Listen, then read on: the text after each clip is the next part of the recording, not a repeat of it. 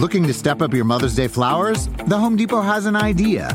Let Mom's Green Thumb do some digging with colorful flowers, pots, and premium soils to bring out the most in her patios, walkways, and gardens. Right now, get Vigoro potting soil just $8.97 for strong, healthy, vibrant plants, indoors and outside. Shop our wide selection online and pick up your order in store and give Mom the gift of a beautiful garden. Get Vigoro potting soil just $8.97 at the Home Depot. How doers get more done. See homedepot.com slash delivery for details. You like to watch new stuff, right? Well, go to Hulu and see what's new, because Hulu has new stuff all the time. Like Vanderpump Villa, the new docudrama starring Lisa Vanderpump, where first class luxury meets world class drama. A new season of The Kardashians starring The Kardashians, of course, and Grand Cayman, Secrets in Paradise, the sizzling new reality show set in the tropical Caribbean.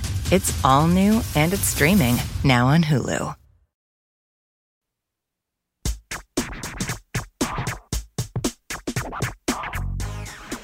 Grammar Girl here. I'm Mignon Fogarty, and this week we'll talk about accents, espresso, and idioms that use the number six. First, GT Youngblood wrote a review on iTunes, and in it asked a question that piqued my curiosity. He said that whenever he's around people with accents, he unconsciously starts talking with the same accent. He picks up accents really fast and wants to know if it's some kind of condition or malady. Well, from what I could find, GT, it's not a bad thing, it's a good thing. It's called phonetic accommodation, and you do it when you're talking to people you like or to people you want to like you.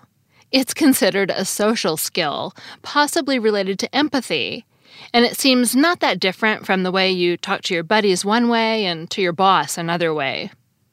You're trying to minimize the social differences between you and your new friends. There's a similar phenomenon called unintentional mirroring, in which people mimic more than just an accent. They mimic gestures, body positions, voice modulation, and so on for the same reasons, essentially to fit in and be likable. So don't worry about it. There's nothing wrong with you, and it probably makes it easier for you to make friends in new situations. Next, in honor of National Coffee Day, September 29th, we'll talk about espresso. I'm always happy to have an excuse to talk about espresso. And the big language thing to note is that it's pronounced espresso, not espresso.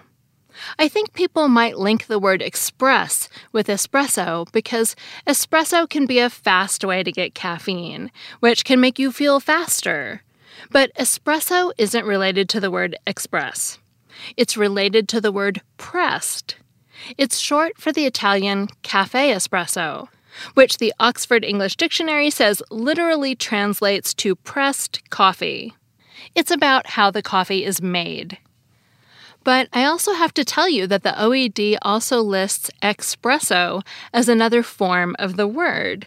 And in a search of words published in Google Books, espresso seems like it's more acceptable in British English than in American English, although it's definitely the minority in both regions. According to Ben Yagoda, writing in Slate a few years ago, words beginning with EXP are eight times more common in English than words beginning with ESP, like espresso. So that may also contribute to people saying espresso instead of espresso. It just sounds more like other words you hear.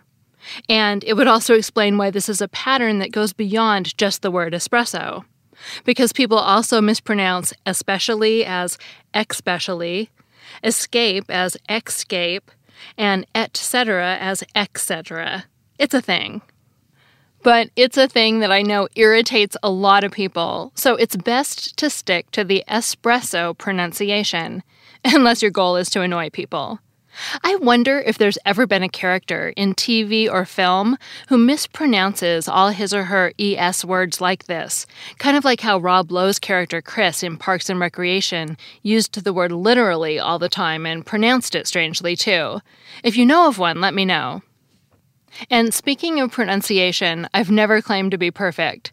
Macronenser left a comment on one of my YouTube videos pointing out that I pronounce united as united, which I do, and I had no idea I was doing it.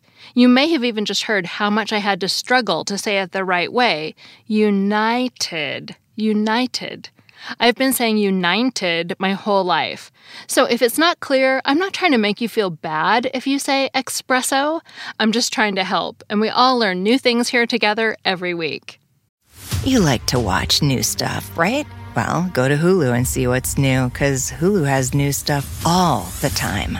Like Vanderpump Villa, the new docudrama starring Lisa Vanderpump, where first class luxury meets world class drama. A new season of The Kardashians starring The Kardashians, of course, and Grand Cayman, Secrets in Paradise, the sizzling new reality show set in the tropical Caribbean.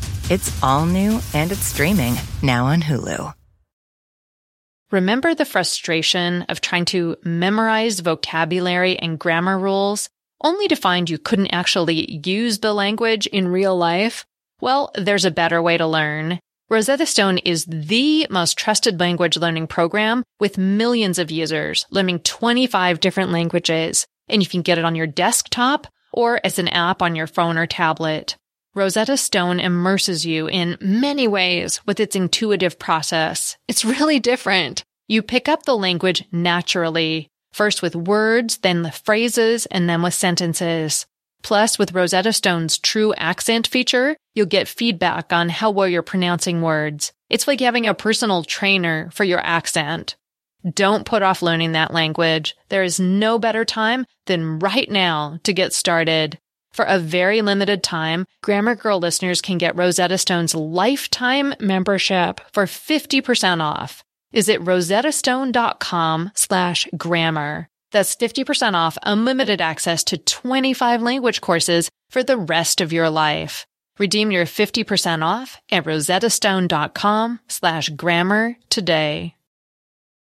Spectrum One is a big deal. You get Spectrum Internet with the most reliable internet speeds, free advanced Wi Fi for enhanced security and privacy, and a free Spectrum Mobile Unlimited line with nationwide 5G included, all while saving big. For the big speed, big reliability, and big savings you want, get Spectrum One. Just $49.99 a month for 12 months. Visit spectrum.com slash big deal for full details. Offer subject to change, valid for qualified residential customers only. Service not available in all areas. Restrictions apply. Although the number seven might be considered lucky, today's episode is all about the number six. Here are six common phrases that include the word six. If it's all the same to you, let's start with six of one, half dozen of the other. As you might have guessed, you use this phrase when the two alternatives you have are the same, and so the choices are about equal. You might also hear the phrase reversed half a dozen of one, six of the other. These two alternatives are the same because half a dozen is the same as six. This phrase was first used in 1836 by Frederick Marryat in a piece of nautical fiction called The Pirate and the Three Cutters. The second phrase that uses the number six is at sixes and sevens, which means in confusion, in disagreement, or in disorder. A parent of a messy child will probably at some point say something like, Sam's bedroom is at sixes and sevens, especially if that parent speaks British English, in which the phrase is more common. It appears that Chaucer first used the original version of this phrase, set on six and seven, in the Canterbury Tales around 1374. According to Dictionary.com, back then, those who gambled with dice tried to roll the highest numbers possible, 5 and 6. In Middle English, spoken at the time, the French pronunciation for these numbers, cinq and six, were often used. And it's possible the phrase is a corruption of on, cinq, and six from people who didn't know French, thinking cinq and six sounded like six and seven. The phrase originally meant to risk your entire fortune, because gamblers would risk a lot of money hoping to roll these numbers. Over the centuries, the meaning of the phrase at sixes and sevens has changed. The phrase described someone who was confused enough to make a risky bet, and then it came to mean in disagreement or in disorder. Now go clean your room, please. The third phrase that uses the word six also has its origin in vice, this time alcohol. To 86 something means to discard or reject it, and bartenders in the 1930s would call a person they wouldn't serve more liquor to an 86. At lunch counters at the same time, an 86 was also a menu item that wasn't available. Lexicographers believe it probably originated as rhyming slang for the word nix, which means to refuse to agree to something or to prohibit. These days, the phrase is commonly used as a verb, as in, I had to 86 the leftover potato salad because it sat out too long at the picnic. If you write this phrase, don't forget to include the hyphen between 80 and 6. Things are now going from bad to worse. First, gambling, then, alcohol. Now it's time to discuss death as we explore two phrases that have their origins in burials. First up is deep six, which, like 86, has a hyphen in the middle. To deep six is another way to say to discard, to throw overboard or get rid of. You can 86 old potato salad, or you can deep six it. Dictionary.com states that the phrase first appeared in the 1940s or 50s, and that it comes from the traditional depth of graves, six feet. The other burial related phrase is six feet under, which means simply dead. You might hear someone say, You'll see what's in my will when I'm six feet under. Like Deep Six, the phrase six feet under originated in the middle of the 20th century.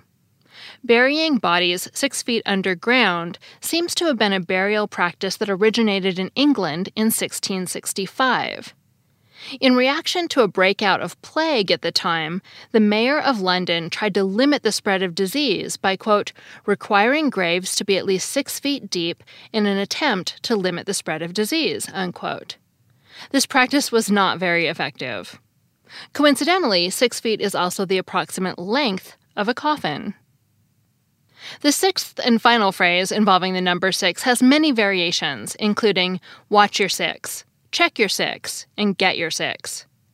You might say something like, My partner's got my six.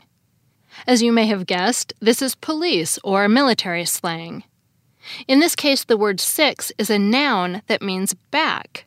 If someone has your back or your six, that person is watching out for you and protecting you. The phrase has an interesting history from the Air Force. Pilots describe directions by using an imaginary clock, with 12 being dead ahead and 6 being behind. So to pilots, 6 o'clock is their back. Civilians might do something similar, as in, look at the guy at 3 o'clock, which encourages you to look at someone ahead and to your right. And with that, the six phrases using the number 6 are now behind us. That segment was written by Bonnie Mills, author of The Curious Case of the Misplaced Modifier, who blogs at sentencesleuth.blogspot.com. Thanks to all of you who wrote podcast reviews and told me where you listen this week. Thanks to TBC0, who listens while commuting to work. Your review made me literally laugh out loud. Thank you for going so far out of your way to write it. Mirazai from Iran says, quote, I always listen to podcasts on my bed and they make me fall asleep, but your podcast keeps me wide awake, unquote. I listen to podcasts while I'm falling asleep too, but there are a few I listen to during the day for that same reason.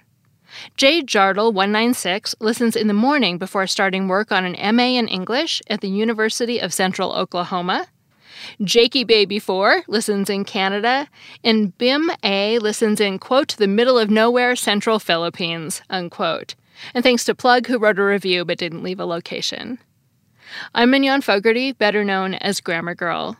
Grammar Girl is part of the Quick and Dirty Tips podcast network. You can find all my old articles and podcasts and check out all the other great podcasts that are part of the network at quickanddirtytips.com. That's all. Thanks for listening.